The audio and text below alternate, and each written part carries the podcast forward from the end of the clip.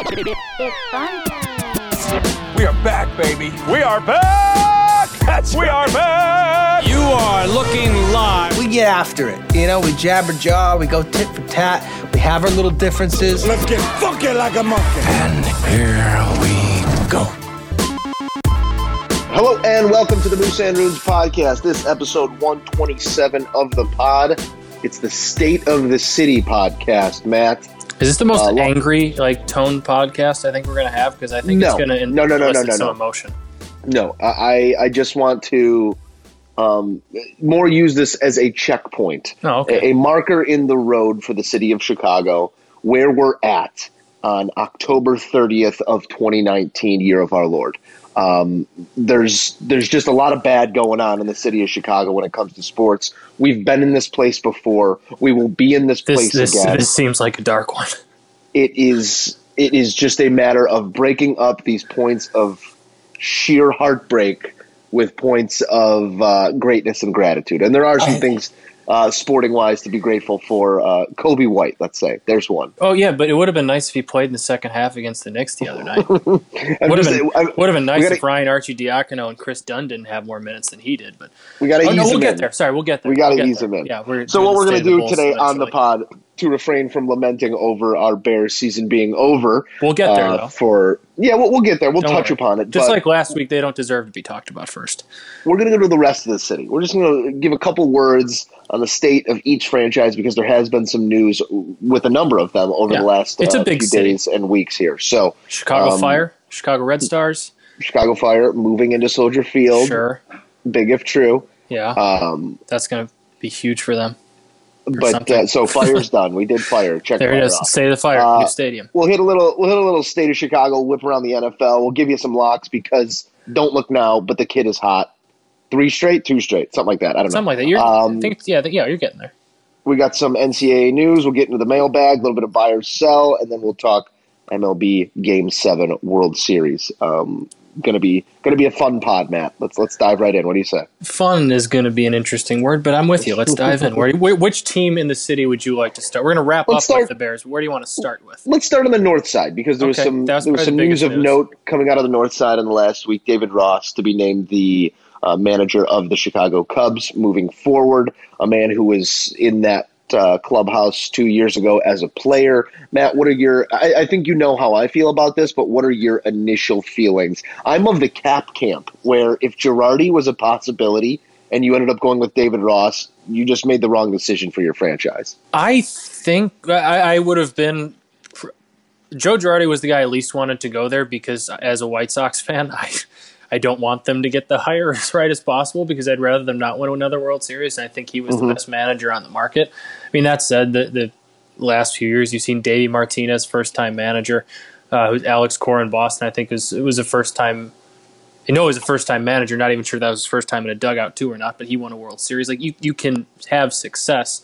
Uh, AJ Hinch in Houston, but Joe Girardi seemed to be the established guy who might be able to still control that dugout, and obviously brought a different mentality than Joe Maddon. That said, I don't.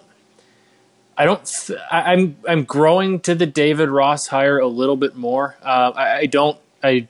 He was not my first choice as Cubs manager. He's probably my third of the options that were presented, but I. I don't think it's the you know we're going back to 2016 argument mm-hmm. is as bad of I, I- I don't I'm, I'm kind of over that because I do think he was such a fixture in that clubhouse. And from what all the people on the team on the beat you know close to the team have said he had while he did have the you know nice guy image in the media. He was a guy who was not never afraid to go after people in the dugout when they needed it. He went after Rizzo for not running pop outs before. I, I'm not sure that's going to be as big of an issue as we say but I, I, I think you can have both. He wasn't the best hire but I also am not sure he's going to be a bad hire either. I still think he's going to be a pretty good major league manager. Does that make sense? Yeah, I, yes, uh, and you make some good points, but I'm just worried about the dynamic. What happens when they're on their typical seven game losing streak in July and no one wants to hear from the guy who used to catch Yeah. for like no, no one wants to hear from the guy who it just it makes for a situation where a coach is in the position to be belittled by a player who not too long ago saw himself as an equal. Yeah. Now maybe that's the maybe that's the air that they're trying to foster in that clubhouse. That hey, coaches, managers, players, guy who cleans up the locker room, all same playing field. But it's an interesting line to toe, and I think that it is a conversation that will come up throughout the season when things are not going well. When things are going well, it's going to be all hunky dory. David Ross is going to be the answer. Mm-hmm. Everyone's going to be smiling ear to ear, and it's going to be a beautiful summer in Chicago. But in those stretches when things are not going well, I'll be interested to see how the dynamic is amongst a guy who might be trying to just find his footing in a in a clubhouse again. Yes, he was a leader there, but the way you look at a Leading leader, and the way you look managing at are him, different. and the way you respect Yeah. the manager um, should be different still in my eyes. Matt, I'm gonna. Um, I'm gonna, you know, we're gonna keep these things tight, but I'm gonna pose a question to you. Sure, here I love questions. more wins next season: the Chicago Cubs or the Los Angeles Angels of Anaheim? Uh, the Chicago you know, Cubs. You know who their manager I mean, is. Right? Grant jo- Joseph Maddon, who I think I think is Mm-hmm. per- a perfect hire out there, and hopefully he finally gets you know Mike Trout out to some Mm-hmm. October baseball eventually, which I think he will in that tenure there. But it's still too early for me to see what with what the Angels do in the offseason. If if Ohtani's healthy, if Trout's healthy, if that lineup is healthy, they have a really good lineup. But they need to spend money on pitching. Now, if you tell me they went out and, and they go get Gerrit Cole, and they add maybe another rotation arm and, and get a little bit of help to that bullpen. I think that's a really good baseball team, granted in a very tough division, but a really good baseball team that can absolutely compete for a wild card and win a lot of baseball games. But I still think with where the Cubs are going to be, and I, I, it's hard for me to pick against them yet, still with that clubhouse, but it, it's still kind of a TBD because the rosters, eh, twenty the twenty twenty rosters are still so you know unknown and incomplete. But as it stands right now, the Cubs are still a better baseball team. Granted, Joe Maddon's the better manager at this point. I'd agree with you. Um, I do think that uh, the manager situation in both of those clubhouses maximizes for the Angels, and uh, I'm not going crazy, but I think you might be minimizing in the club's clubhouse. I think and the I'm cl- saying that I'm saying that in the sense of it is a force working. It is a force that can work against them. I don't think in any situation Joe Maddon, other than maybe some questionable decisions, can work against the Los Angeles No, Angels. I, it, I think early on the Cubs are going to get off to a nice start because, like you said, I do think it's going to be all you know reunion time and everybody's going to be feeling Mhm. good early. But it's going to be interesting when they hit that first slide to kind of see how everybody reacts. And you know, essentially, nobody wants to admit that it's having your buddy in the clubhouse as your manager, but. Even when you're Anthony Rizzo and you say how much you respect the guy as you know your your superior and all that stuff, if you've been in the locker room with the guy as your teammate, it's a little bit different looking at him as your manager and ever you know growing and having that manager respect and never you know not seeing him as that teammate. We'll be So- it, it'll be interesting to see. So before we move on here to the other club, give them a, give them a state of the franchise grade, Matt. What's your grade on the Chicago Cubs right now? Man, it's I mean you've It's going B, it's a going B in- minus for me right now. Still, I mean you can't you can't rely on past successes, but they're still one of the more talented rosters on the field. As long as Javy Baez is out there, as long as Anthony Rizzo's out there, as long as your pitching staff has some pieces, I, I, I don't slide them to the C's yet. I, I see. I almost want to say incomplete because I don't know how it's going to look after this offseason. Right think now, though, At the end of last season, I'd have it as at a C plus because I think with that roster, with that group, with that manager making the playoffs is is unacceptable. I mean, they still won a good amount of baseball games and all that. I, I just in that division, I mean, you, the Cardinals were not that great of a baseball team. I know they won a round mm-hmm. against the you know a Braves team that's young and doesn't know how to win yet. And then they got their you know butts kicked by the Nationals and the Brewers lost to the Nationals and all that stuff. That that was a very winnable division and a winnable wild card, and they just kind of choked down the stretch. So I'm not, I can't give them higher than a C plus. I think at the moment, but going forward, it's still kind of incomplete because I think they have some huge decisions to make this offseason. You're Theo Epstein hasn't made a lot of great personnel decisions when it's come to you know adding to the major league roster, and they really didn't. They, they said they were going to overhaul. They really didn't overhaul other than just kind of reshuffling some names around the, the, the front office with some new titles. So I, I don't know until I see what they do this offseason and who's in that clubhouse come you know spring training. it's not what a parent wants to hear. A parent teacher conference. Give No. the kid a grade, Matt. I said C plus. Okay. Uh, let's move on to the Chicago White Sox. I guess the quietest of franchises right now, but possibly uh, for the best. Calm Um, before the storm, maybe something like that. Something like Hope. that. Uh, uh, yeah, there, there's always hope um, when you have the American League batting leader uh, when you have the leader in runs Our- batted in. We've talked about it before on the podcast. How do you get those things to equate to wins? Um, I think that's still the biggest question mark for the White Sox. Yeah, uh, I mean, you get those things to equate to wins by surrounding them with major league talent. It, you know, last year the talent or the, the positions that they didn't have, you know, their prospects, their guys coming up at, they plugged with, you know, minor league career minor leaguers or you know career mm-hmm. you know 26th men on rosters 25th men on rosters.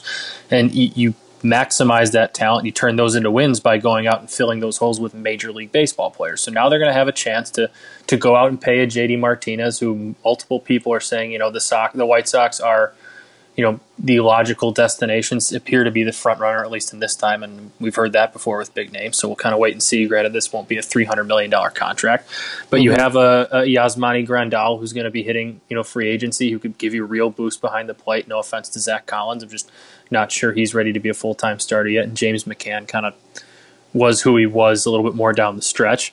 Uh, you have a Zack Wheeler out there. If they don't want to give Cole seven years, two hundred twenty million, I'm actually okay with that. If they pay him, that's fine too. But if they that that's a lot of money for a starting pitcher, um, especially a guy who's going to be thirty. Uh, if they don't want to commit that, I, I'm I'm actually okay with that. But if you want to go out and pay a guy like Zack Wheeler to add to some pitching rotation depth, um, to not have all this pressure on young guys, I, I think they have a chance to do that. And the, the opportunities are going to be there in front of them. They're just going to have to spend the money. Um, That's Matt, usually how you guy- turn those into wins by spending that If- money.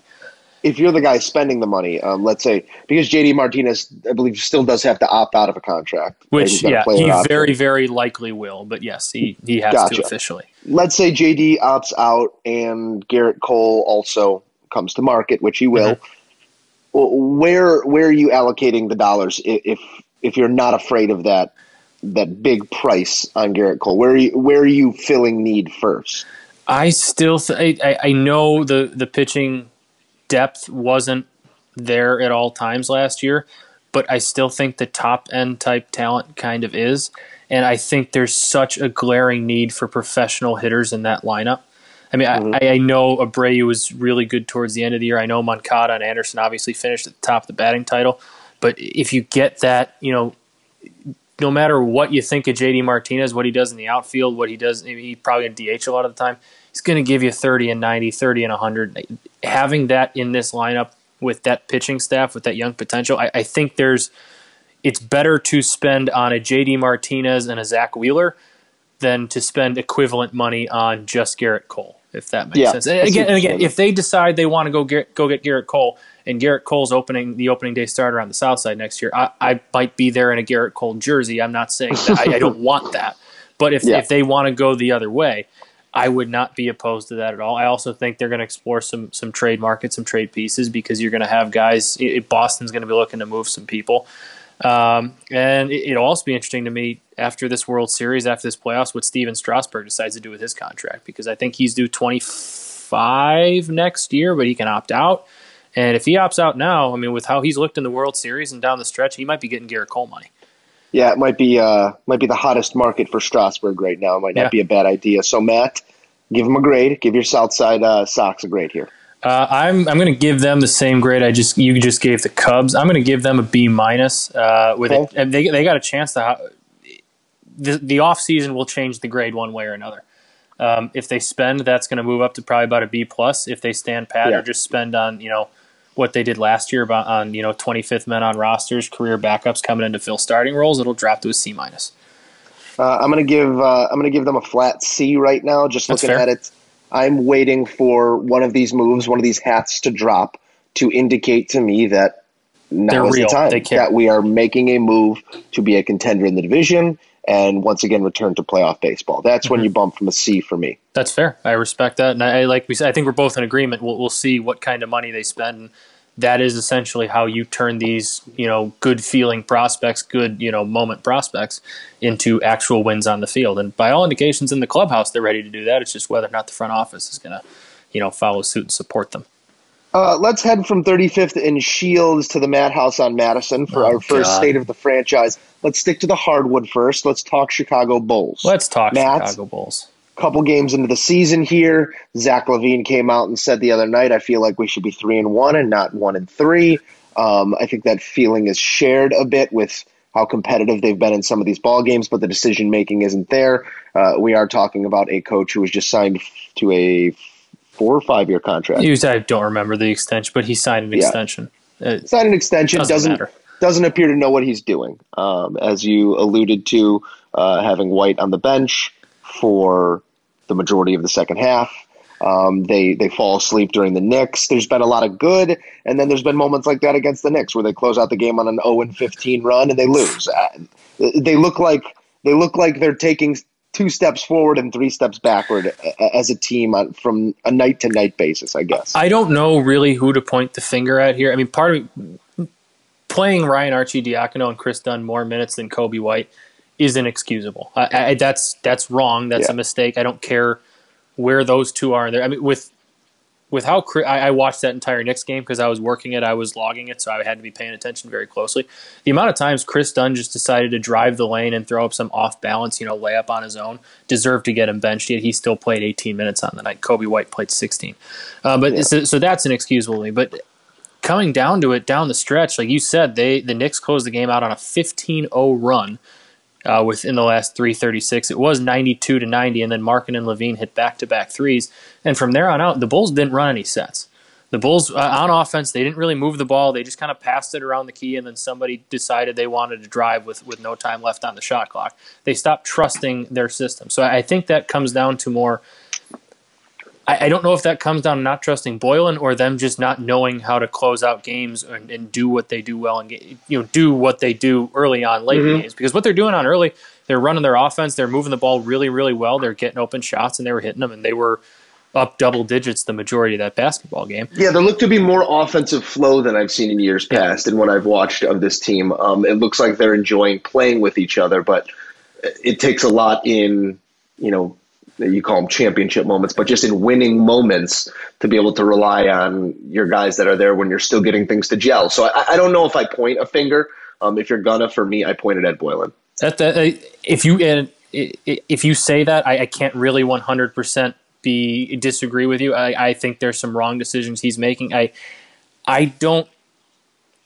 This, this might sound harsh, but after what I saw from the last game, what I've seen so far this year, I'm more and more buying into the theory that Zach LaVine and Lauri Markkanen just can't really play well together. Yeah. They, they, they, their styles don't clash, and you know Zach needs to have the ball, and when Zach has the ball, Lauri doesn't. Cause, you know, Zach's going to want to drive and kick out, and that just turns Lauri into pretty much a spot up shooter, which he's not at his best when he's doing that. He's shooting terribly. His best game this year is when you know Charlotte when Zach was off, he didn't play as much, and Lauri was kind of allowed to do a little bit of everything. He was allowed to get you know get into the paint, pop back out for some jumpers, hit those two. He had 37 and 15. When Zach's playing his best, Lauri seems to be at his worst. So I, honestly, I I'd be trying to trade one of them for other pieces to find other you know one, I, I think you want to keep Markkanen over LaVine. I would think just because of the injury history and you know that that stretch four is such a big piece in the NBA now. But I, Yeah. I'd be trying to find pieces that work well together because I, I don't The think ball- both of those guys are closers, and I don't think both of those guys are playing well together. The ball can't. just kind of the ball just kind of stops offensively when it gets to LaVine, and It does. in today's in today's stand and watch. NBA.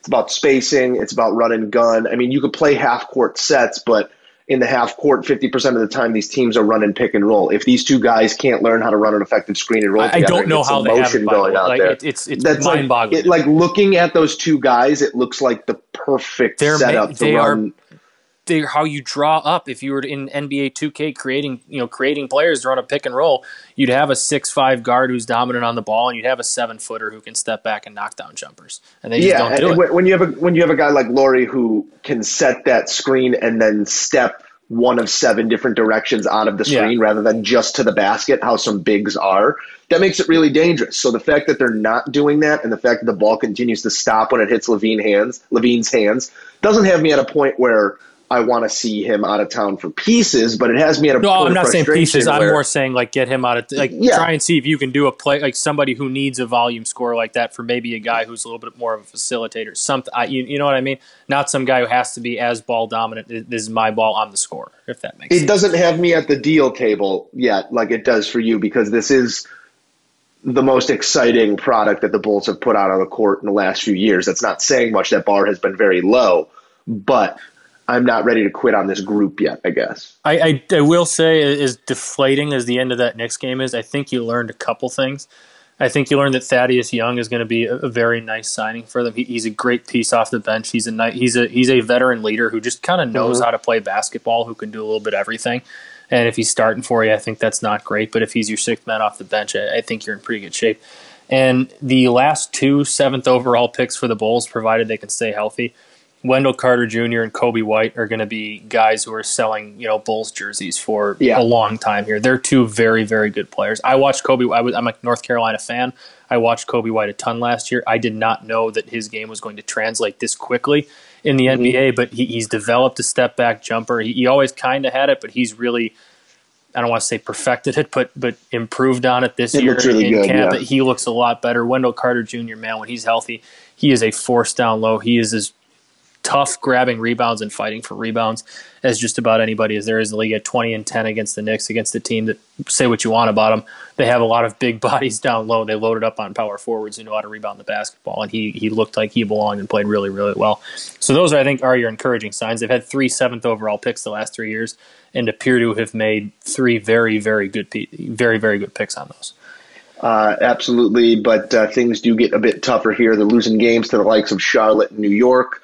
Um, when we get into November here, we're looking at a stretch against the Lakers, the Hawks, Oh, yeah. the Houston Rockets, the Milwaukee Bucks, the Brooklyn Nets, the Milwaukee Bucks, a pretty Right. solid Detroit team, Miami. Like November, This- November could get ugly, or it could tell us a lot about Yeah. the direction of the basketball. I agree. I think if they wanted to make the playoffs, honestly, they kind of had to start out three and one. Uh, You know, four and one tonight. They played Cleveland.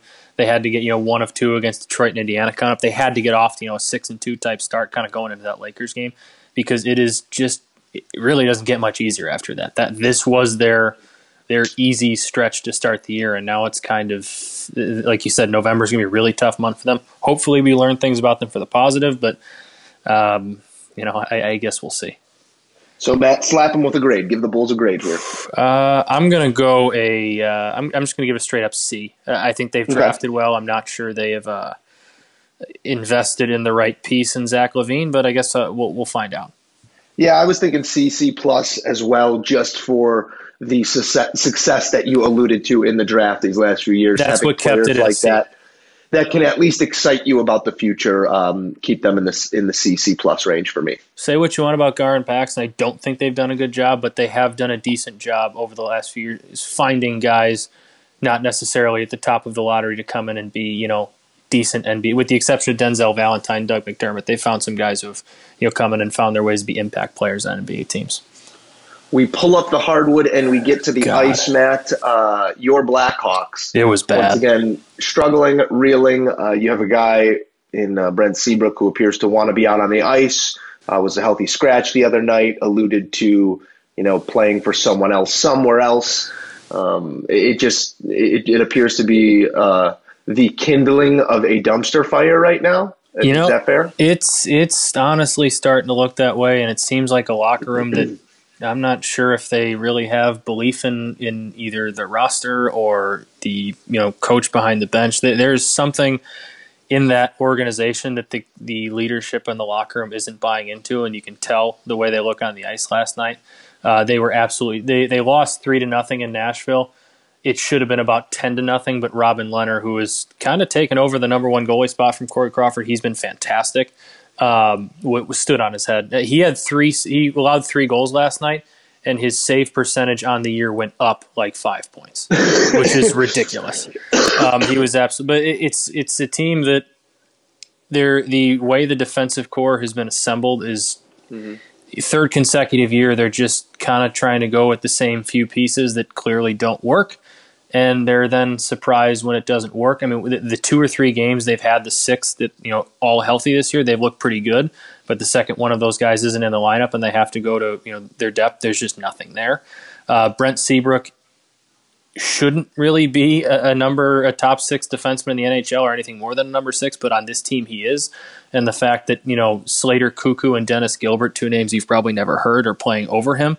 Um, I, I don't really understand what message is trying to be sent, and clearly the locker room doesn't really buy into that message either. By the way they've played since he's been gone, um, it's it's very frust- It's a frustrating time to be a Blackhawks fan because there's no way that a team with Patrick Kane, Duncan Keith, and Jonathan Toews on it, Alex DeBrincat, the way he's been, should be missing the playoffs three consecutive years in a row. But with the way they've started, with the way they've looked, um, really mentally, because physically there have been times, there have been a couple games against Stanley Cup contenders where they look great, but Mm-hmm. they're not buying in. And when the, the fact that this group, that core, is going to miss the playoffs three consecutive years in a row, there needs to be a, some sort of change. I don't know if that's from the very top. I don't know if that's behind the bench. I don't know. I, I don't know. It's not my job to know. But there needs to be something done, something changed. Matt, I am going to give you twice the voting power here. Uh, It's a D. Give us, it's a The, D? the, the Hawks, I would say, ha, it's a D. Then it's a D from me. The D is uh, the. I think the only thing keeping it from being a failure right now is Mm-hmm. probably the the Robin Lehner addition because I think af- Corey- it's both he's on a one year deal. Corey Crawford's got one year left on the, on his deal. After this year, I think it's going to be they're going to you know let Crawford walk. I think he might just retire because you know he's got the concussion issues, he's got the the personal issues, he's made a lot of money, he's won cups, he's thirty five. Uh, I, I think they're going to provided they bring in Robin Lehner long term, which I think there's a under the table type agreement that they, they didn't want to sign him long term on Crawford's last season. That's fine. And Alex DeBrincat's contract is fantastic. Um, he, he got a 40 goal score, getting paid you know just over six million dollars a year. That's a, a nice deal. But other than those two deals, it would be an F. But it, it's a D because of those two guys. I think the, the way those contracts were handed out. Uh, we're going to move to the gridiron now, Matt, but not to our Chicago Bears. Uh, I know this is not technically a Chicago sport, but uh, we regard it in There's a lot of them here. As There's we a lot know of our us fans there. listeners, a good amount of our listeners do. You either love them or you hate them. The Notre Dame Fighting Irish just laying down against Michigan on Saturday in the rain at the Big House. Um, I forget the final 40, He's 40, 40 45 7, something, 45 14. 45 10, 45 something like that. Um, It was bad. It, It was very bad. bad. Uh, I, it's yeah. I, I don't really even know where to start with this one. I I, I didn't think they were going to win that game. Honestly, uh, I mean, you asked me beforehand. Obviously, I'm going to pick Notre Dame because I'll never pick Michigan to beat Notre Dame. That's just who I am. Uh, I, and by gut, I didn't think they were going to win that game, but I also I didn't expect at the first sign of adversity them to just kind of roll over, and that's exactly what happened. The, the offense, I think they got the ball. The offense went three and out, and then the defense had you know a, it was a good punt. Defense had a really nice stand. I think forced Michigan to go three and out. Mental mistake trying to field the tip punt, and then Michigan recovered. And quite honestly, after that, the game was over. And, Yeah. and quite again, in a tough road situation, the offensive game plan was absolutely head scratching. And I don't know who to blame for that. Obviously, Brian Kelly's an offensive head coach, but and he, he has a say in the game plans on both sides of the ball. But I, I don't know if that's Chip Long's doing, who I, I'm starting to be a little bit more out on him, uh, or if that's more Brian Kelly getting in his ear and trying to be a little bit too conservative. But the, the lack of now two big games on the road, the lack of just when you're struggling, when your team can't get a rhythm going, just trying to go find your best player on the field and chase Claypool is mind boggling to me. They, they just didn't do it. Their, their play calling got very predictable. It was run the ball, run the ball, short pass, punt. Uh, it, it's it, it was mind boggling to me, and it, it was just it was same old Notre Dame in a big spot on the road in adversity, and it's tough. Yeah, I think it was. watch. Uh, to me, it didn't feel like same old Notre Dame in a big spot where they fall to the wayside because of the weather. To me, the weather revealed a lot about that team and their mental toughness or lack thereof. But that, just- see, for me, that is same old Notre Dame. The, the, Okay, the, the it- for one reason or another, the- the there, there was some yeah. adversity. Weather hit them. They they had a bad bounce go their way, and Michigan went down the field and ran it, and it's like, oh, okay, well, this one's over. Well, I think yeah, I think we're agreeing then on the fact that you know another adverse situation revealed the mental weakness of this football team, and that's kind of been um, that's been the the going narrative around them throughout the entire Brian Kelly uh, tenure. I mean, there's been some really high points and some great moments, and uh, they've never recruited better than they currently are, but it, it's not That- bearing the fruit of a championship football team. That recruiting is why I'm not yet ready to. And you know, I've been on the the let's get rid of Brian Kelly bandwagon before. That's why I'm not quite there yet because in the last year, I think we've talked about it on here, but their recruiting, even though it's been you know better in the last few years, appears to be taking an even you know further step up. Like they're they're getting five stars now. They're I think in the 2021 class they have they're in line to pick up like 11 of the top 100. Um, so that's why I'm not quite ready to pull the plug on Brian Kelly because that recruiting is so important and those great coaches know how to surround themselves with great coordinators, which I think he's done at least defensively. Um, but it's this year. I, I never really expected them to be a national championship team. I, I've been since we had, did our preview show. I've been pretty low on them from the start. I just didn't expect. I expect if you're going to lose on the road to Michigan, even if you lose by a couple touchdowns, you're going to go down just because they were better than you. You went down fighting. They just rolled over, and that, Yeah, that was upsetting. And Um, Ian Book, by the way, I, we've talked about it. We talked about it at the not great, game. Bob. Uh, This is. I really don't want to kick a kid while he's down because I'm sure he listens to the podcast. Um, there is no reason for Ian Book to start another game for me this year, and it's not. I know it's senior captain, and I know you don't want to, you know, embarrass the kid. Whatever. Granted, you, pulled Brandon Wimbush last year. Ian Book, if this team is going to win a national championship next year and be in line to be, I know Ian Book has eligibility. It's not going to be with Ian Book under center. We've seen his ceiling. His ceiling is game manager who can beat bad teams, who can beat okay teams at home, who can beat good teams at home, is just panicky on the road and doesn't see defense as well. Uh, and you have to at least at some point find out what you have in your, his four-star backup and Phil Jurkovec. It's just Brian Kelly's. I think said in the media was asked about. it, said, you know, the one knock on Phil is we we, we don't know his in game experience yet. We we don't know what he looks like in game. Well, th- there's a way to find that out, and I know I know in every locker room with a group of seniors, you don't want to punt on a season, and you don't. But ten and two with this season, with, with these two losses to me, with this one loss to me to Michigan, is a failure. Uh, ten and ten and two in a New Year's Six bowl win against Boise State. I don't. I don't think that's a good season because of this So you- loss to Michigan. I, I think a good. I would rather see what I have in my young guy, and I know it sucks to do to seniors, but that's when your goal, ultimate goal, is failed, you have to do what's best for the future of the program, in my opinion. And Ian Book is not the future of the program. Phil Jurkovec might not be, but he might be. So you give the season an F, but what do you give the state of the franchise or the Um, program? I'm. I- It's hard for me to not still have it around a B, just because, a- as bad as that loss was, as bad as this season is looking. I mean, since the birth of the college football playoff, Notre Dame's been a contender for it just about every year. It was- I mean, this year they weren't necessarily a contender in it once the rankings come out, but they were hovering around there up until this week. They- They're still going to be probably a nine-win football team, ten-win football team. So it's hard to you know as a program with what they've done over the last years with where they were before Brian Kelly, it's not it's hard not to have them around a B because there are a lot of programs below Notre Dame looking up and saying, "Okay, I would kill to give that you know to be there." I agree. It's a B minus for me. Um, the only difference is now expectation is raised, and they've yet to meet those higher expectations. Exactly. Um, if that continues to happen, we slide them to a C. But uh, I, I, do think this is, as we stated before, with recruiting taken into account, this is still the best spot that Notre Dame football has been in the better In my lifetime, honestly, three I- I, think decades, this four is the, decades, yeah, This, this is the best spot they've been to succeed. I think since I can remember watching Notre Dame football. And our ability to say that after a Michigan loss shows growth, if nothing else. It does. You know, you last year at this time, I would have been on here saying, you know, fire Brian Kelly. I didn't Quick- do that, so shout out me. Well, that's the state of the franchises around Chicago. Uh, we hit the fire early. Um, we did not hit the sky. Um, that's still a thing, right? I don't know what you're talking about. Okay. Um, we we're gonna jump into uh, NFL whip around then. Ah, okay, let's do it. Yeah, you got the schedule up.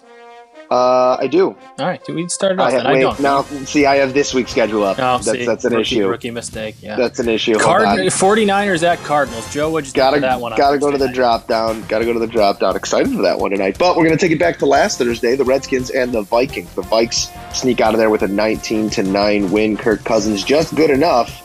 Dalvin Cook still the story in Minnesota. It, it, that's just the ultimate Thursday night games are weird for me, man. Like it, you never the Vikings look like world beaters, and then they have the Redskins at home, and it's kind of a slow paced game where they keep the Redskins in it. So I, I don't know. Kirk Cousins look fine. Vikings still look pretty good. Matt Schaub's Falcons fall just short of the Seahawks, 27 to 20.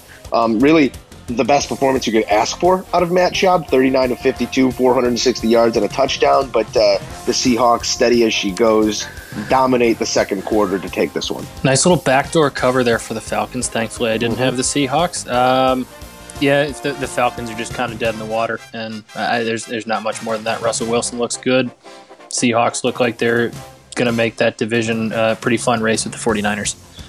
Eagles take to the ground game, 31 to 13. They uh, take care of the Buffalo Bills, a playoff hopeful Buffalo Bills, but do we believe in them, Buffalo Bills? Nonetheless, Carson Wentz turns around, hands it off to Jordan Howard. They win 31 13. You know, it's a really interesting strategy, Joe, when your offense is sputtering, um, especially through the air, that you decide to commit to the run. But, you know, hats off to the Eagles. They went into this game, decided to commit to the run. They did commit to the run.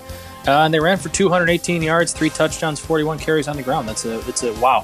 Who would have thought that trying to run the football might work? Eagles also looking to Yeah. add back DeSean Jackson and Darren Sproles for this week's game against the Bears. Giants and Lions. The Lions win 31 26. Uh, Matthew Stafford with three touchdown passes. Saquon Barkley just as spellbinding as always, but uh, the Lions take this one to get back to 500. 500.5. I don't know how you'd call it. 3 3 and 1. They're 500. Yeah, we'll call it that. Um, the, the Lions, I know I shouldn't like them because they're an NFC North team, but then again, this year the NFC North I don't really care about anymore. Uh, I like watching them play. They're a fun team. Their They're the- passing they're- they're- attack is. It's it's really it fun. really is like Matt throws care Stafford- to the wind. Matt Stafford's having as good of a year as he's had in a long time. He he's always put up pretty good numbers, but he's not turning the ball over much this year. The Lions are a fun football team to watch, and they're a team that I'm going to keep looking out for on Sundays. Bengals and Rams. Nope, that's not right. Skipped Buc- over a Buccaneers, couple. Buccaneers go. and Titans. Uh, the Titans beat the Bucks 27 to 23. Don't know what to make of either of these teams. The Buccaneers appear to be able to move the ball, especially when they target Mike Evans, but the wins are just not there. Ryan Tannehill having a bit of a resurgence for the Titans, 27 to 23 the final. Did you see? Uh, they make my takeaway from this was the uh, I think it was the Titans fake field goal that the the Bucks absolutely Yes. blew up the holder, and then it was a clear fumble return for a touchdown that they overturned, He- or they didn't over. Well, they they, they was- blew dead and then it- couldn't review. Sorry, I shouldn't have said overturned. the holder, the holder was the punter, and he got clotheslined and looked like a rag doll. So I think the optics there were bad. when are they going to learn to just let the play run through and then we can And then figure it out after. It's yeah. real. It's the second time this year it happened in Saints Rams too. It's just it's wild to me. That, that's something the refs need to figure out. Another outcome affected. We'll touch on that later in our mailbag. Broncos and Colts. The Colts win this one 15 to 13. Really a an offensive stalemate in this one. Adam Vinatieri misses two kicks during the game, but you put him in a winning moment and he bar- he just buries a 51 yarder straight The down old the pipe man still the got Colts it. win. He Um, uh, Pat McAfee on his podcast has talked about when he used to hold for Vinatieri. You know, they'd have a handshake, they'd have a, a thing that they'd go through before all kicks. If it was a game-winning kick, Vinatieri wouldn't even look at him. He goes into like a possessed mode and just drills it. I love that. Um, it, it the, the Colts continue to be a team that are pretty tough to figure out. Um, uh, did you see Joe Flacco's press conference afterwards? Yeah, he, I- he just wants out, or he I- wants the playbook. I like I like Vic Fangio. Don't get me wrong, but I, I totally agree with Flacco. Like, you, we're, we're two and what are we like, playing what for we here? playing? Let's- Let's throw the ball. Who cares? Like, so Yeah. what? You, if we turn it over or we don't get it and lose, then we're in better draft position. I know you want to win, but you're not getting fired after this year. Like, let's try and Let win some Flacco- football games. Let Flacco throw some sexy spirals. You want to win? Let wants do. Flacco spin. Oh, I like that. Yeah, right. I like that. Put it on a shirt. Yeah. Put it on a shirt. Bengals and Rams. Rams win this one 24 to 10. Uh, they don't look to be back to their full Rams powers, but the addition of Jalen Ramsey on the defensive side of the ball has bored fruit through the bore. Born, What's the born. past tense of Bear, born fruit? born. Yeah. Bear. Born fruit. Born, born would be the past tense. Born. I think Has it's born fruit? Yeah. Yeah, yeah. The with that. addition of Jalen Ramsey has borne fruit over the past two weeks. A huge performance by Cooper Kupp, 220 yards, and got that mostly done in three quarters. Uh, I mean, it was a get right game for the Rams. they desperately, desperately needed it headed into their bye. They're going to have kind of another one coming up against the Steelers, so uh, th- they have another game they kind of have to win. But it's tough to really gauge too much with a win over the 0 8 Bengals, and a game which the Bengals actually didn't really look too terrible in. Um, but I- I'm not sure we learned a ton about the Rams in this one just because of how bad the Bengals are. Other than Saints Cooper and really Cardinals. good. Saints and Cardinals, Drew Brees back in the fold, not missing a beat. 34 of 43, 373 yards, and three touchdowns. Uh, just the Drew Brees that left with an injury is the Drew Brees that came back. Literally no rust. found his go-to guy 11 times, Michael Thomas for 112 yards and a touchdown. Latavius Murray filling the role of Alvin Kamara with no problem, 21 carries, 102 yards and a touchdown. I think this is the deepest team in the league, and that's why the NFC should be scared regardless of records. Yeah, I, it's it's the Saints' conference to lose at this point. And I know we'll, we'll get to Green Bay later, who's looked pretty good. Uh, but like, like you said, the Saints are the deepest team. Uh, They are might be the best organization right now in, in the NFC. Uh, and on the other side, I mean, the Cardinals kept it interesting for a little while, and I, they're a little bit better of a football team than we thought they'd be this year. But I mean, the story of this one is just Drew Brees coming back, and after maybe a slow first quarter or so, absolutely lighting it on fire. I'm not eating crow just yet on Kyler Murray, but he has impressed me. He has been better than I expected. Yeah, I mean, it's still his rookie year. He's still got a long way to go, and I, Yeah. think, like you've seen, He's played defenses well learned how to adjust in, in second year, see how he adjusts back. But he, he's played well enough to earn another. He's played well enough to earn a two-year leash from me. I'll Yeah. be excited to see what he does next year. Absolutely, I, I think him and Cliff Kingsbury have both uh, impressed more than people thought they might. and we will see what happens when they get a year of film on him. Jets Yes. and Jaguars. The Jags win this one, twenty-nine to fifteen over the one and six Jets. Uh, Sam Darnold went from seeing ghosts to seeing nothing. Uh, the offense scored in the first and the fourth, nothing in the middle of the game. Gardner Minshew, uh, whether fantasy or real life, appears to be the answer in Jacksonville. Now, Gardner Minshew is one of many examples of why you just draft a quarterback that you like in every draft.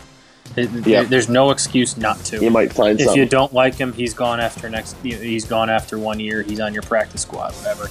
You might find something, and you know it- it might seem bad and bleak in, in the Bears organization right now, guys, but you could be a New York Jets fan. That's true. So That's true. That's a good way to look at things. that way. Yeah. That's a good way to look at things. I like Panthers and things on the right 49ers. the undefeated San Francisco 49ers moved to 7 0 with a 51 to 13 beating of the Carolina Panthers. Uh, everyone coming into this one said this was the prove it game. No one believed in the 6 0 49ers. Here's a test. Here's a good defense. What are you going to do? Well, they go out and run the ball all over the park. Uh, Jimmy Garoppolo did just enough to not make mistakes, had two touchdown passes. Tevin Coleman scored three touchdowns on the, or excuse me, two on the ground, one through the air. Um, between Tevin Coleman, Matt Breida, and a couple other backs that they have back there, it's the best rushing attack in the NFL. because it's a well coached team and it's schemed really well. I mean, you can throw you or me back there and might be able to average three yards a carry with the holes the offensive line's bringing up and how well these plays are schemed out. And you know, Kyle Shanahan, I think, is proving outside of you know Belichick and Peyton uh, that he's right up there with the best coaches in, in the National Football League. And then you add three Nick Bosa sacks and an interception to the equation, and you're Having Nick shape. Bosa doesn't hurt. Bosa not only looking like the defensive rookie of the year, but now Defensive firmly player in of the the year. conversation for defensive player of the year. The I believe the record for most sacks by a rookie player is 13 and a half. Bosa's currently on pace for 16. So we'll see if he can keep that pace up, but having a fantastic rookie season. The Browns and the Patriots. Patriots win this one 27 to 13, steady as she goes for the 8 and 0 Pats. The Browns on the other hand looking to be the uh, the 2 and 5 uh, is their reality. Um, Tom Brady getting it done through the air, on the ground. Just a very balanced attack out of the Patriots. Another team everyone should be afraid of, but we already knew that. Yes, kind of both of these teams are who we thought they were headed into this one. I don't think either of us thought this would be particularly close. Uh, the spread was 13 and a half. New England won by 14. Uh, Cleveland's had a brutal start to the year, obviously, really tough schedule. They have a chance to get it right, and I think they will at least to make it interesting down the stretch, but they're they're not where they need, need to be, and the Patriots are very clearly the best team in the National Football League and, and the AFC by a long shot. Raiders and Texans. Texans win this one 27 to 24 behind a valiant fourth quarter effort by Deshaun Watson getting kicked in the face, still finding his receiver for the go ahead touchdown. The Raiders, on the other hand, slide to 3 and 4. Um, I think that they were outperforming their skill level and outperforming their uh, actually the injuries that they had sustained. But uh, I think it's starting to rear its ugly head. The Texans, on the other hand, do lose J.J. Watt for the season with a torn pectoral muscle. Uh, I think we also have to start looking at the long-term future of J.J. Watt as an NFL player as his body continues to break down. Yeah, I mean, it, it just seems to be every other year. It's blow after blow for J.J. Watt, and th- that's unfortunate because when healthy, he is as good at that position, obviously, as anybody. Uh, and I think on the other side, you know, Jon Gruden gets a lot of crap, and people give him a lot of you know make fun. Of him. He's getting the most out of a bad team. He right is now. he. People forgot because of how long he was out of football and, and how you know much of a personality and how funny he was in the booth and a caricature at times because of how he talked and looked. Guy's a damn good football coach. Guy, he, he Yeah. knows how to co- coach football. He knows how to get the best out of his players, and he's doing that. Oakland is not the, the talent on that team is not three and four. I'll tell you where the talent is. It's in number 28 in the backfield, Josh Jacobs, He's- who is we- I- I feel like we say it every week. stud running the ball, and I will continue to say it because he's a we, monster. we say it every week. The guy is absolutely is, is Possible fantastic. Offensive rookie of the year, possibly. Certainly Packers like and Chiefs. Uh, the Chiefs just fall in this one, 24 to 31. It was a fantastic watch, even if you're a Bears fan. I'm sorry. Um, Aaron Rodgers was back on his bullshit, uh, flipping balls to the back of the end zone, not even looking, doing Aaron Rodgers things. Um, you put a different jersey on that guy, and uh, he's my favorite player in the world. But uh, that is not the case right now. Packers win 31 24, move to 7 and 1 on the season. Talk about maximizing minimal talent around you, and that's exactly what the Packers are doing. I think uh, there was a video of LaFleur uh, in the fourth quarter before the game winning drive going up to uh, Rodgers and just saying, go win it. Like that was the play call, go win it. Like he wanted to just, hey, you do whatever you need to do for us to win this game. Mm-hmm. And I think that's the exact coaching that Aaron Rodgers needs. Give me the keys to the car and get out of my way. Yeah, this Packers team and has a awful similar feel to the the Bears of last year. A team coming in kind of with some talent, with a, not, not a lot of expectation, with a new coach that people you know thought was bringing a fresh perspective and did the exact opposite personality of the old one. And they're they're playing really really good football. I, I will say the defense is starting to show a little bit more uh, cracks the last few weeks than I thought they might. Um, obviously, they, they they lost at home to the Eagles, letting up those 34. Oakland was kind of moving the ball at will on them until Derek Carr decided to throw the ball through the end zone. Matt Moore put up 24 points after you know a bad first quarter. So I, I think that does because of that. I, I'm not ready to put them up there with the Saints in the NFC and the 49ers, but I mean they're going to win that division, I think, and, and they're going to be right there in the playoffs, probably a three seed. But uh, they- they look really good and, and did so again in a tough environment Sunday night. Dolphins and Steelers on Monday night. Gross game. Only note from this one: Juju Smith Juju Smith Schuster, excuse me, had 103 yards receiving and a Did you see touchdown. that touchdown catch? I believe he has the most receiving yards in the first three years of any receiver's career, uh, surpassing Randy Moss. Did you see the, the touchdown catch I did. from He just Juju? took that- it away. He just yeah, he just took it away from the went up and back. said, "That's my ball." Uh, good for Mason Rudolph coming back after you know that uh, brutal concussion. Not a great game, but he did well enough to win. And I, I kind of like what I, I've seen from him so far. He's he's far from a finished product, uh, but he looks like he might have the makings of a starter in the league. And uh, it's it's always good to see James Conner go off because of you know what that guy's been through. So so good for him for having a big night. And you know, it looked like the Dolphins were going to get one, man. It looked like your your Finns had one. Uh, they went up 14 nothing, lost, what was it, 27 to 27-14. 14. Yeah, They covered. 27 unanswered. Good teams win, Joe, but great teams cover. Speaking of which, Dolphins let's give covered. Let's give the good people some locks of the week. Uh, Matt currently four and four. Don't look now. Joe moves to three and five There you go. after hitting after Moving. hitting two straight. Uh, we're gonna we're gonna work our way back to the 500 mark here. Matt, why don't you lead us off with your pick lock of the week? You know, I, I told you that the Colts burned me again last week because I, I had them minus six or minus five at home against Denver, and I thought that was going to be a lock. And quite honestly, with how bad they played, they still almost covered it. I'm going back to the well this week though with the Ind- Indianapolis Colts. Uh, they're minus Staying on the one- Colts. They're minus one at Pittsburgh. You and I talked about it, and it's getting to the time of the year where you just kind of start taking playoff teams in, in good spots against non playoff teams. And this is a playoff team against a non playoff team. I, I think they're getting undervalued because the way they played against um, against Denver. I think Pittsburgh might be a little bit overvalued because that second half against Miami. Indians, Indy's a playoff team. I think they go into Pittsburgh and win the game, and that's all they need to do uh, to cover that spread. So I'm going to take the Colts, laying a point on the road against Pittsburgh.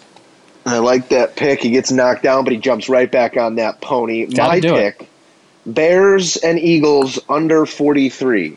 My thought process behind this: both running football teams, both offenses have showed signs of immense struggle.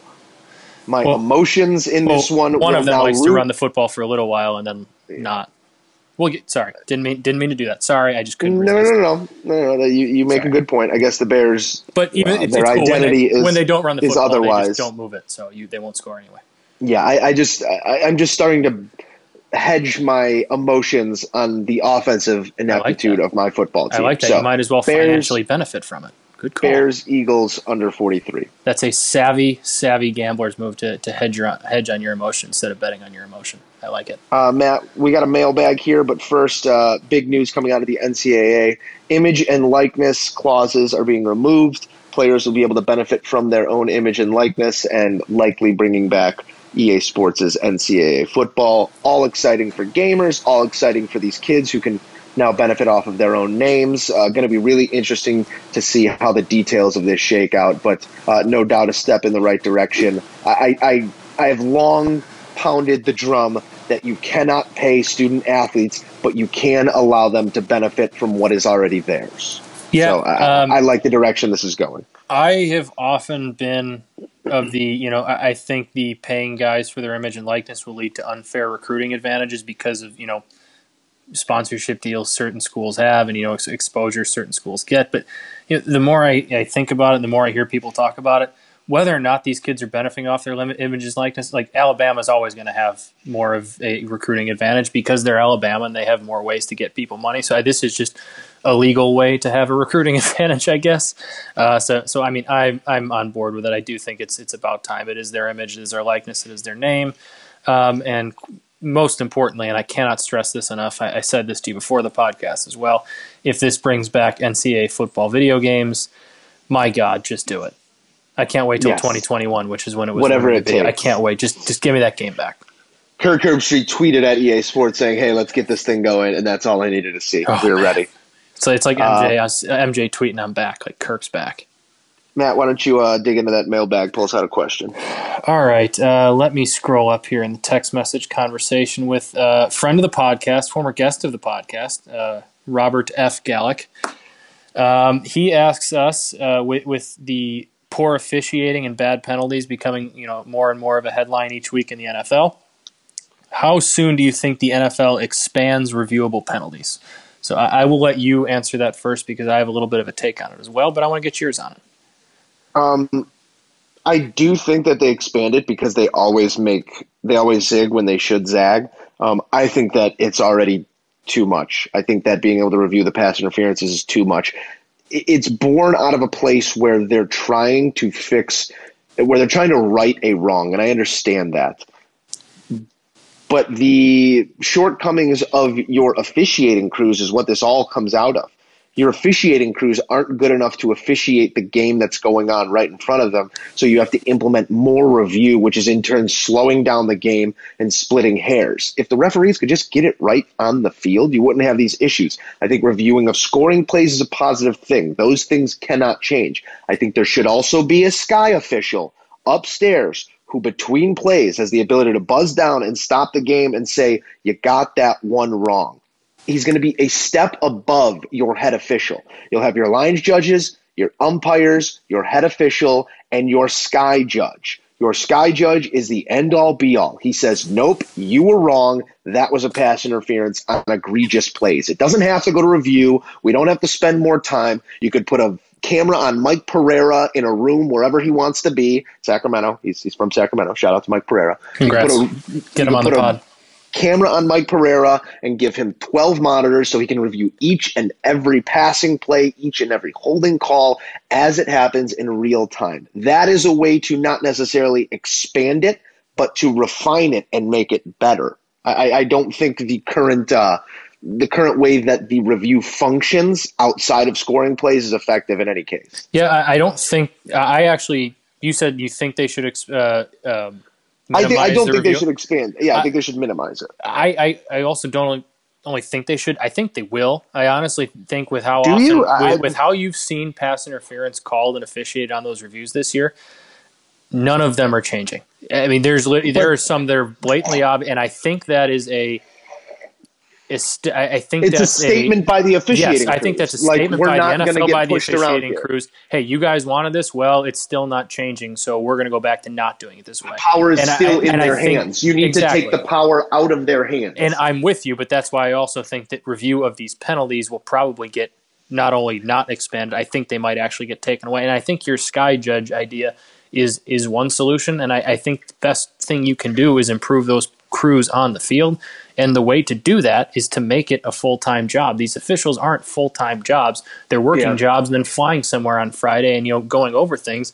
If you have not only if you have you know these referees being full time NFL officials, it, it's going to attract more people who want to be ref, you know officials because you know if if you have this if this is a full time job, you're not working two jobs and being ref isn't pretty No, much a I, I completely hobby. agree. If you get somebody to be a full time official, not only are they full time jobs, you're going to attract people who want those more, but you're also going to have weeks to train them. You have these, you know, these guys can find out on Monday, hey, this is your assignment. You need to watch all five of their games, whatever it's been so far. Keep an eye on certain players, keep an eye on certain tendency, tendencies, and have them trained. Have them watching what they did last week. Have them watching what they're looking for this week. Have them watch, you know, good officiating, bad officiating, whatever. Have them studying too. Yeah. It should be a full time job, and it's costing teams games. No, I completely agree with that. What I don't agree with is the fact that I don't think that it'll get pared back because that assumes one big thing, and that's the self awareness of the NFL to say, hey, we got something wrong. Let's go Fair enough. back or That's let's fair. go somewhere else. I, I just don't think, I think that there's too many egos in the rooms where these decisions are being made for them to completely strip down a rule that they put in place. That's a totally fair point too. I, I think they might just be doing something along the lines of beating it down so much that teams just know, unless your receiver was literally tackled five yards before the ball got there, don't throw the flag. All right, Matt, we've avoided it for about an hour now, but we need to get into a little bit of Bears football talk. We're going to do it through the vein of buy or sell to try and keep a little bit of sanity attached to this. We're going to come into it with a format here. So uh, let's do our best to keep our cool. I'm going to lead us off. Buy or sell, Matt, barring injury. Mitch will start the rest of the games this season. Uh, I buy it because there is no point for him not to. Um, unless there is some sort of feeling that you can get something out of Tyler Bray, which I, I doubt there is, because why would there be? Um, there, there's no point in starting Chase Daniel. I, I, we, we've seen what Chase Daniel is not only this year, but kind of throughout his career a little bit. He's not the future at quarterback. He's in his 30s. He's not going to be back next year in all likelihood. There's no point. And, and while we are 99.99999% sure we know what Mitch is, there's no point in not letting him finish out the year and seeing he, if he can't recapture anything or at least a chance to, you know, compete with a veteran next year. Not that I think he should, but th- there's no there's no risk to it, quite honestly, because the season is where it is. Yeah. He, it's over. I mean, there, there's no you don't gain anything from playing Chase Daniel. You're not making the playoffs with Chase Daniel. It's just not going to happen. Um, so I, I'm saying just let Mitch play it out. See if there's nothing he can't recapture or get. You know, if you can't coach him up the right way. Because say what you want about that Chargers game, they're up 16 to seven until they, you know, Nagy started to let him, you know, take over, try and be in charge of the game again. I know I, I'm not. This isn't me defending really Mitch. It's just saying there's no more. There's no reason for anybody else to start because there's nothing to gain from it. Yeah, but I think you could make the same argument with the same reasoning, saying that there's no reason for Mitch to start because there's no point in It's also trying to play for the playoffs. I think, if anything, the benching of Mitch is a, and I know it's not of a NFL franchise's interest to pander to its fan base, but benching Mitch would at least indicate to a diehard fan base that we've moved on, that it's mm-hmm. over. That next year you will have a new quarterback. That we will not go into the offseason with this lingering idea of is Mitch Trubisky our quarterback? Mm-hmm. Sitting him down at some point in the next month and a half will indicate to our fan base that we are going to either draft a quarterback or make a move for a quarterback because we are beyond Mitch Trubisky. That's what it would accomplish in my eyes. And, you know, if that's what they decide, I'm not going to like. I I guess I'm not going to say you're wrong. I'm not going to say that's a wrong decision to move. I just I don't think they're going to pander to the fan base. I know that's what the fan base wants, but I just I think if there's no good decision for the organization to make, there, there's no good option to start at quarterback right now. I think the only one that has somewhat of a slight, very, very, very slight possibility of bearing any fruit is you know Mitch starting and possibly recapturing anything to at at the very least maybe be able to get you a seventh round pick back for him if you wanted to trade him instead of having to just flat out cut him. You know what I mean? So I, I, I don't. Yeah, I don't think it's going to. I, I'm not by any means saying that. I'm just.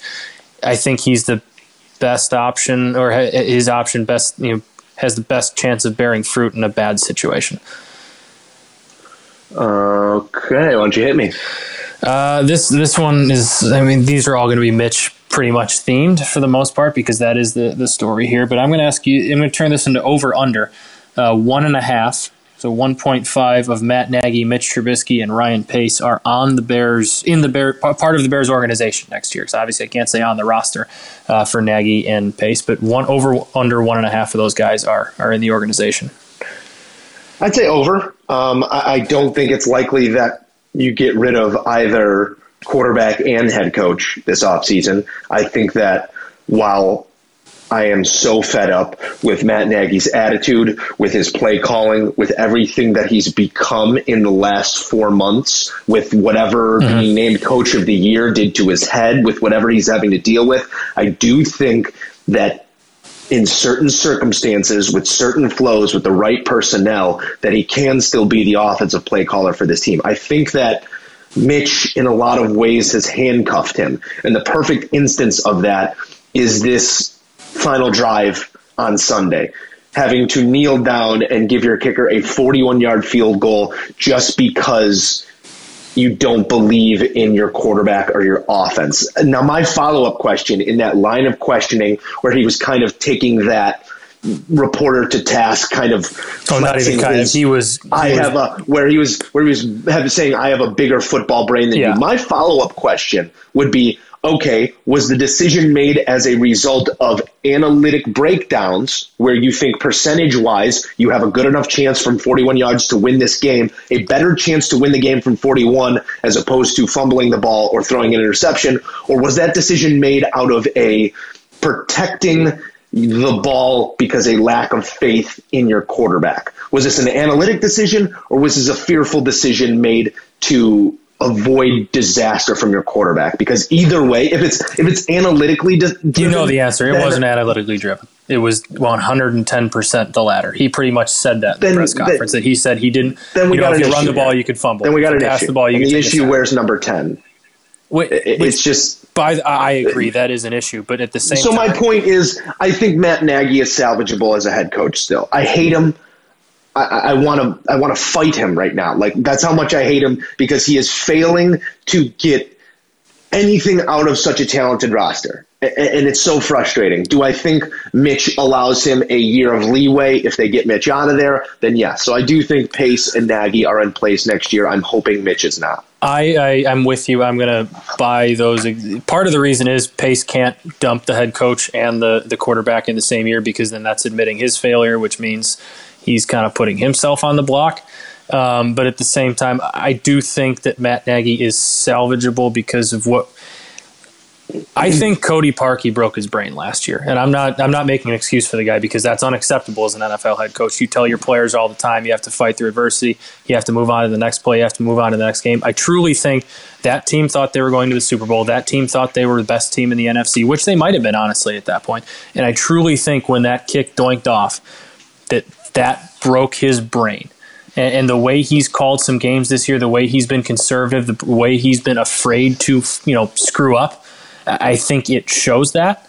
And I, I think he's looked confused at times on the sidelines. And I, it's, it's just, it's, it was uh, confusing for me too, is you talked about his press conference and how he said, you know, if, if we run the ball on that, you know, on the 41, whatever, or take, we, we could, you know, take, go for a loss of four or if we, we throw, we could fumble, we could take a sack and throw an interception, whatever.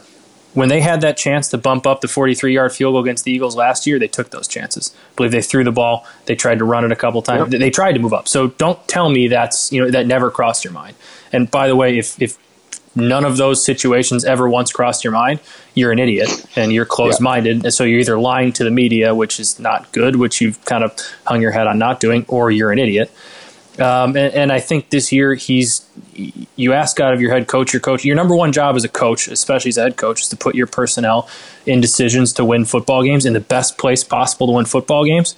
And he did that at times. He did that early on when he decided to establish the run. I, I found it funny that he almost on the first play of the game tried to take a little bit of you know an ironic shot at everybody saying he needs to run the ball and the Bears gonna be a running team and did the I formation with an extra lineman and then Montgomery ripped off a 12 yard run and then he went back yeah, to like, a couple. But I guess what I'm saying if is, you're trolling. If you're trolling with that's your play that, calling, again, that's another that point, problem like, for me. I, I do think yeah. he's salvageable, but I think he's so far inside his own head right now that he just something needs to change. And, and, you know, honestly, if getting Chase Daniel in there as a starter helps Matt Nagy as a head coach, because I do think you saw a different play calling in the Vikings game, at least before that game was out of hand.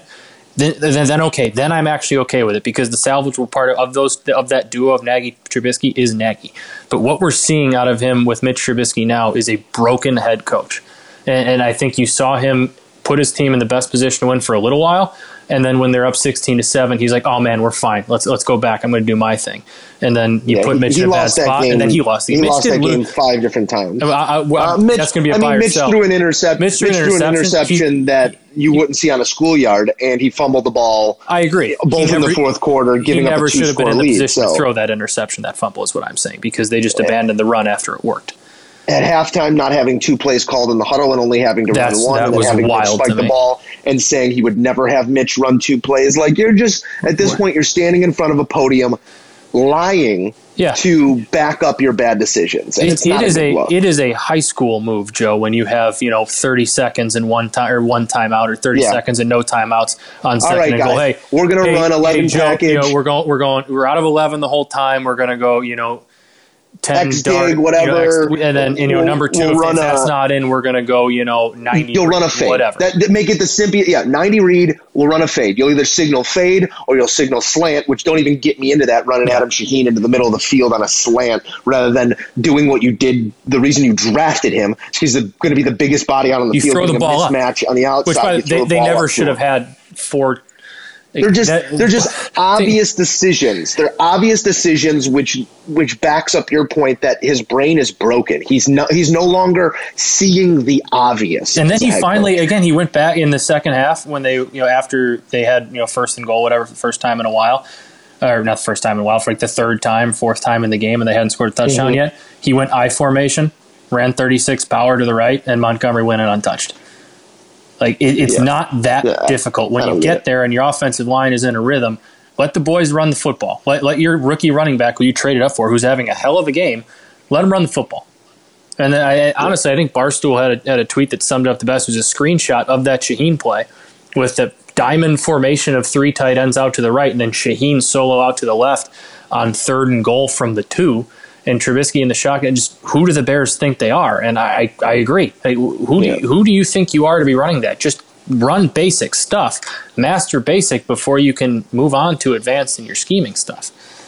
Yeah, I think he's. Uh, I think it's partially a head coach who, you know, wanted the trajectory of this offense to be a certain place at this point, and it's not It's there. not. But he's still trying to call plays like they're there, and it, just doesn't work. Run, run the ball because that's what you are offensively right now. You don't have a skilled enough quarterback to run a lot of this action that you want to run. You don't have.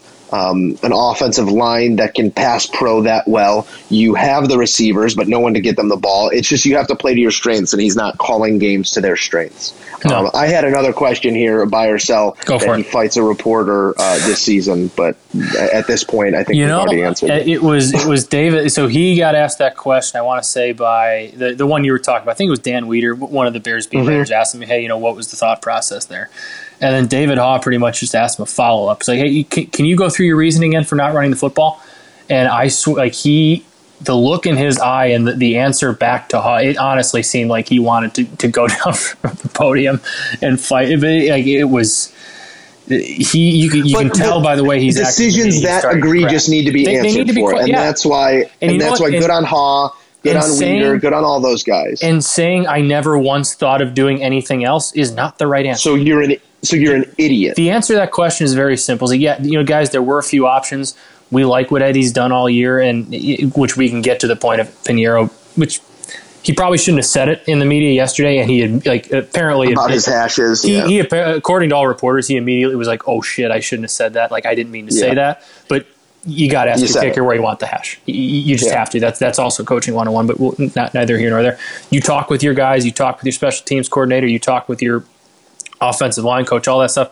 Hey guys, w- what are we feeling? Like you can talk with you guys up in the booth. Do, do we want to kneel this out? Do we want to try and get a little bit closer? Like th- there's there's the He risk panics. rewards. There's a he lot of panics. Said, no, just knee, just knee, just go knee, just go knee, just go knee. And there's Yeah. 43 seconds. Your And running back has 130 yards so if we're ground. taking him at we're taking him at face value of the words he said.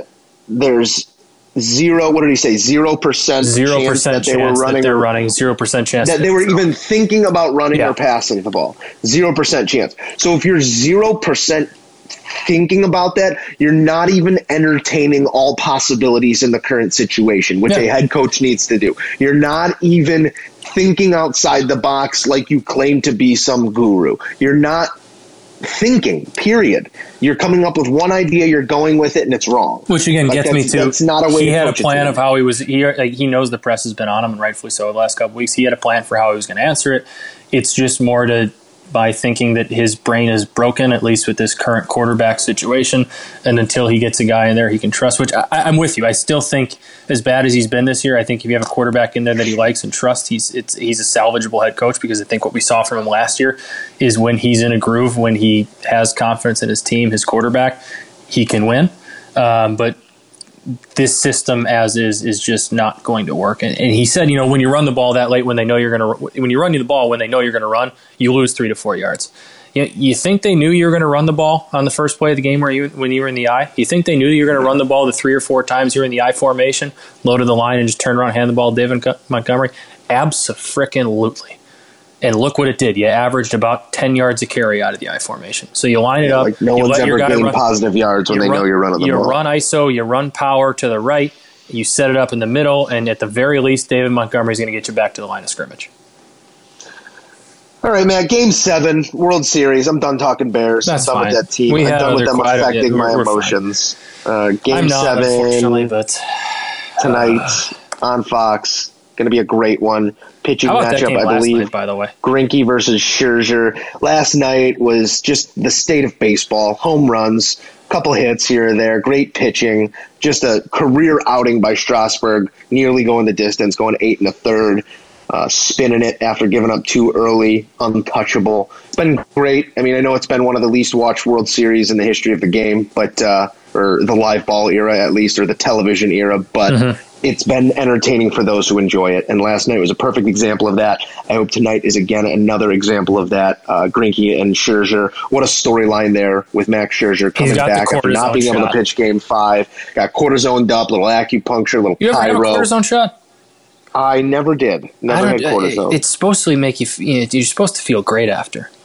and I'd like one You once. put he's a he's a wonky character, so I mean, you never know what to expect out of him from a intensity standpoint. You know it's going to be there. So looking forward to watching him twirl it tonight. Matt, who do you think walks away with the World Series trophy? Uh, I, I told you before the series, I think the Nationals are going to win the series, uh, and I'm going to stick with that pick. Um, they got it. I've been saying it all, all you know, all playoffs long on this podcast. They got a team of destiny type feel. It seemed like they were dead in the water after losing all three at home, and Scherzer was down. Then they get that win last night. Anthony Rendon is. But it, the Nationals were probably right to not pay Harper. I think we see that. I, I think they have to pay Anthony Rendon because he appears to be kind of the heart Five and soul. The, he is the heart and soul of that that clubhouse and that lineup. I, I think you can obviously withstand the loss of Harper. Not sure you can withstand the loss of Rendon. That's neither here nor there. I just I think Scherzer goes out and shoves tonight, and uh, Zack Greinke's been fine throughout the playoffs, but he hasn't been the untouchable Zack Greinke or the untouchable you know Max Scherzer that we've seen. And uh, it, my, my favorite part about this is going to be like see who's available out of each bullpen. Like, is Gerrit Cole going to be available out of the, the Astros bullpen for an inning or two if they have to go there? Is is Patrick Corbin or Anibal Sanchez going to be available out of the Nationals bullpen? Because to, to quote the great Dan Faust, it's the last game of the year. Brent can't hold anything back now. Can't hold anything back now. Can't hold I got I got the now. Nats in a in a tight pitchers duel. You know, give me three to two, uh, four to three with it. You know, a couple long balls probably from you know Bregman, Rendon, whatever. I picked the Astros before this series, so I'm going to stick with them as well. Uh, just really, really looking forward to two of the biggest head cases in all of baseball toeing the rubber tonight between Greinke and Scherzer. Someone's going to have a mental breakdown. It's going to be great. I can't wait for it. It's going to be. It's two best words in sports. We got Game Seven. Game seven. Matt, we've touched on pretty much everything here today on the Moose and News podcast, episode 127. Before we say goodbye, is there anything that you'd like to pass along to our loyal listeners? I would like to pass something along to loyal listeners. We've done it the last few weeks, but I want to tell them once more about Wishfest, Joe. It's coming up December 6th, Friday, December mm-hmm. 6th. The, the doors open at 5 p.m. at 115 Bur- Bourbon Street. If you haven't been there on the south side, It's one of the biggest bar venues I think I've ever seen. Andy Grammer is the uh, the headliner, along with country star Walker Hayes. There, there's other local bands. Um, I'm not going to get into them, but uh, if you've been there before, sometimes those local bands that warm up are the best part. Uh, wishfest.com, that's W E I S H fest.com, has, has all the tickets and info buy a gold ticket for $125 that gives you a six hour open bar and a full dinner buffet. That, that I mean that, that pays for itself right joe? Six 125 for six hours of drinking and eating? That's Come on, we're not that, that's, around. that's that's unbelievable value. Pay 40 bucks for a general admission ticket and pay for your booze. There's even a $15 bus pass from the city from two different spots in lincoln park and river north. Guys there's, there's no reason to not go out here on a friday night uh, december 6th have some fun with with uh, with your friends, with it, with a great group of guys, as you know as well, Joe. That's going to be out there. Always, a, always a fun group out at Wish Fest. That that group seeing the Titans back together again. Great group for an even better cause. So get out there, buy some tickets. If you don't want to buy some tickets, you don't want to go, maybe just donate a little bit, huh? You guys can afford it. You're, you're listening to Hey. Moose and Runes. We, we you, you can right. afford it. Hey, I don't know. uh, Why, I don't know how that correlates, but you can. I like it. I like the thought process. Uh, no doubt, uh, a great cause and uh, a great night of celebration, and uh, we hope to see everybody there. Matt, for the for Matt, I'm Joe. Right? I'm Joe. You are still Joe, unless you want to go I'm- by Joseph or Giuseppe. I'll allow you. No, I'm, we're gonna stick with Joe. You could be a good Giuseppe. I'm telling you. Yeah, on only on Wednesdays. Is today Wednesday? Damn, Today- it's today's Wednesday. You're Giuseppe. We're falling off the rails here, folks. Thank That's you, okay. as always, for listening to the Moose and Runes podcast. This episode 127. We'll be back next week, hopefully, with smiles on our faces and a Bears win. I don't know. For Nah, Matt, I don't even I'm know what I Joe. want. We'll talk to you later. May God give you for every storm a rainbow, for every tear a smile, for every care a promise, and a blessing in each trial. I swear I've seen a lot of stuff in my life, but that was awesome. Chicken on a stick was phenomenal.